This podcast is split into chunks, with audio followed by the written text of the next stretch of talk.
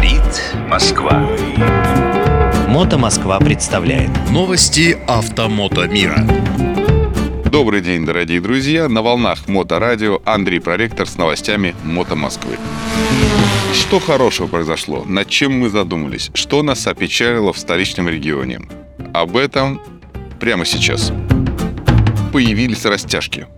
В лесах, в полях, на различных дорожках появились растяжки в виде струны, лески, веревки, которая натянута поперек дороги на уровне горла, ездока, водителя, квадроцикла, мотоцикла, снегохода.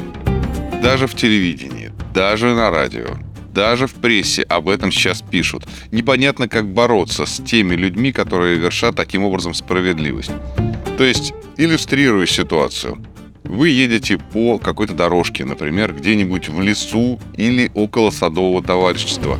Э, двигаетесь по полю и сталкиваетесь с препятствием в виде натянутой веревки или лески на высоте там метр с чем-нибудь.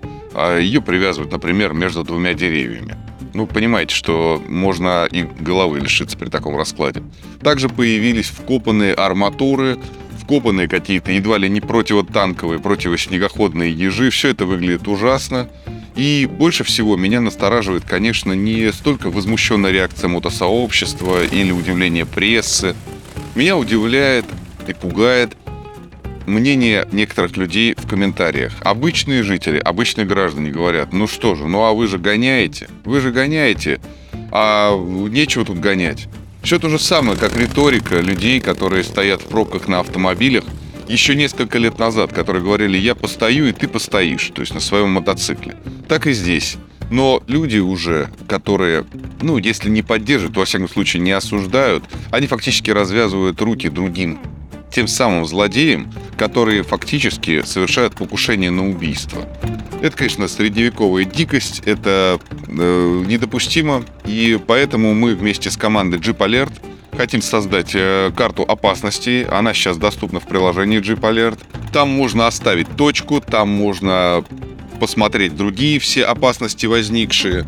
Вряд ли мы поймаем злодеев, но для тех людей, которые передвигаются по, например, Московской области или по Москве, это может стать хорошим подспорьем. То есть перед выездом посмотрели, не появилось ли чего нового. Не дай бог напоролись или заметили, открыли приложение Jeep Alert и отметили там вот эту вот э, страшную э, ситуацию. Поэтому, ну, будем как-то бороться, не знаю, но во всяком случае начнем хотя бы информировать. Переходим к следующей теме. Отличная новость. Автостат выкатил статистику по продажам мотоциклов за 2022 год. Давайте ее чуть-чуть поанализируем. На первом месте, как и в прошлом году, мотоциклы марки Bajaj. Если кто не знает, это индийские мотоциклы, которые к нам импортируются, то есть сборки в России у нас нету. В прошлом году у нас получилось, то есть в 22-м 2340 единиц, а в 2021 было 2444 единицы. Вот что интересно, какие марки у нас идут следом. Дальше у нас идет Regul Moto, Motoland. То есть раньше там были какие-то, наверное, другие марки, но сейчас, ребят, а, мы отмечаем, что вот Regul Moto было 1000, продали 1971 мотоцикл. Дальше статистика выглядит пугающей. Дело в том, что за цифру 1900 единиц техники не вышел вообще никто. Ни выстреливший в прошлом году производитель Воджа, ни уже подбиравшийся к лидерам Motoland и Regal Moto. Э, мотоциклов BMW, ну, по понятным причинам, продано меньше на 1800 единиц. То есть BMW в 2022 году закрылась, ну, я так понимаю, что продали все, и особо больше там в таких же масштабах уже ничего не привозили. Харли Дэвидсон продажи за 2022 год стали в два раза меньше, чем в 2021. Интересно, что будет в 2023 году. Вот такая...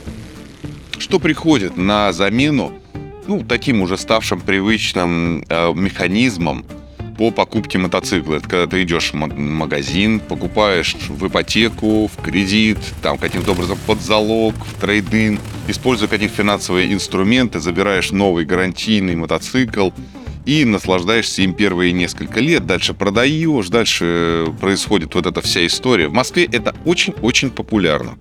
Тысячи мотоциклов продаются, ну, раньше продавались новыми в салонах, и сейчас я думаю, что немножечко будет трансформироваться спрос. Э, знаете, привоз под заказ зарубежных аукционов и серое дилерство и раньше цвело буйным цветом, а сейчас у них фактически не осталось никаких конкурентов. Хотя неприятности, кроме неизбежного роста цен, мы можем и не почувствовать, ведь э, производства мотоциклов в стране почти нет. Поэтому дешевой местной техники и так не наблюдалось. Урал был на 80-90% сконцентрирован на экспорте всегда. Э, и, судя по активности прессы, мы можем ожидать только электробайк Аурус, но он достанет все-таки госструктурам и избранным олигархам. На этом все. Кто-то мне говорит про э, то, что нужно отметить обязательно такие, э, таких производителей, как Ирбис или Motoland, но там количество произведенных или проданных мотоциклов, оно крайне невелико и исчисляется сотнями или там тысячей штук. Это не миллионы мотоциклов, э, не сотни тысяч, как было, например, в Советском Союзе. После развала СССР перестали быть нашими Мински, Днепры и Ява, но по понятным географическим причинам. А, также стараниями эффективных менеджеров, управленцев у нас давно нет восходов, ижи, ковровцев. Ну, кстати, сами ижи купить можно. Есть какие-то организации, которые предлагают тряхнуть стариной и все-таки где-нибудь приобрести этого ежа а, практически в оригинальном виде. То ли их воссоздают, то ли собирают из старых запчастей, но все равно мы понимаем, что это не товарные какие-то экземпляры, не оптовые партии. Поэтому Сейчас нам остается только делать мотопромышленность заново. И мое предложение взять, значит, господдержки, там, ну, столько, сколько надо. Купить завод, например, в Индии или в Китае, создать нормальные цепочки логистики, наладить производство двигателей у нас здесь. Хоть один двигатель какой-нибудь, там, 200 кубов, 400 кубов, бог с ними. Я понимаю, что какой-нибудь Эль-образник, там, или шестицилиндровый рядник э, мы сейчас не потянем просто по причине отсутствия культуры производства такого. Ну, какой-нибудь небольшой одноцилиндровый хотя бы двигатель, там, о 400 кубах мы произвести совершенно точно можем. Нам нужно наладить производство нормальных электрокомпонентов, деталей подвески, ну и выдать в итоге дешевый, неприхотливый мотоцикл. Пусть и будет одна-две модели, но это все мечты, а пока до нашего то, что едет к нам из-за рубежа. Ну а теперь самое вкусное. Масла. Когда коту нечего делать, долгими зимними вечерами этот кот говорит о масле. Кирилл Аксенов сделал запрос производителям масел – Итак, под раздачу попали Синтек Мото 4Т, Газпром, ну, Газпром нефть, э, Мото 4Т и Лукойл Мото 4Т. Все в красивых, э, шикарных совершенно баночках. Э, внутри, я так понимаю, у них тоже ничем не отличающийся внешне от других масличка. Но самое главное, что написано на этикеточках. У них у всех написано, что они соответствуют требованиям JASO EMA2. И вот тут понеслось введение потребителя в заблуждение. Потому что на сайте JASO в списке масел ни одно из масел, из которых, о которых мы говорим, в списочках не значится. «Газпром» нефть в списке есть, но с другой вязкостью. Э, давайте отправим запросы производителю, подумал Кирилл Аксенов, и послушаем, что ответят. Вы знаете, с какой скоростью ему э, служба поддержки э, выдала информацию? Молниеносно, молниеносно. И мы сейчас вместе с вами прочитаем то, что ему рассказали. И первым в списке будет «Газпромнефть». В данном случае JASO MA2 – это не лицензия, поэтому продукта и нет в перечне сайта на сайте JASO, а спецификация. Продукт производится по технологии, соответствующей данной спецификации, с уважением службы технической поддержки ООО «Газпромнефть» СМ. Так что, друзья мои, просто соответствует. Едем дальше. Лукойл. Добрый день!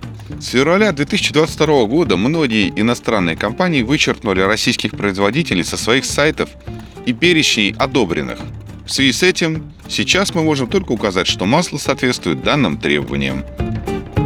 Многословием Sintec Group вообще не отличались. Они написали одно предложение – Здравствуйте, Кирилл. У продукта Syntec Moto 4T SAE 2050 нет официального одобрения JASOIMA 2. Это соответствие требованиям. Техническая поддержка Syntec Group. Итак, друзья, остается только верить на слово.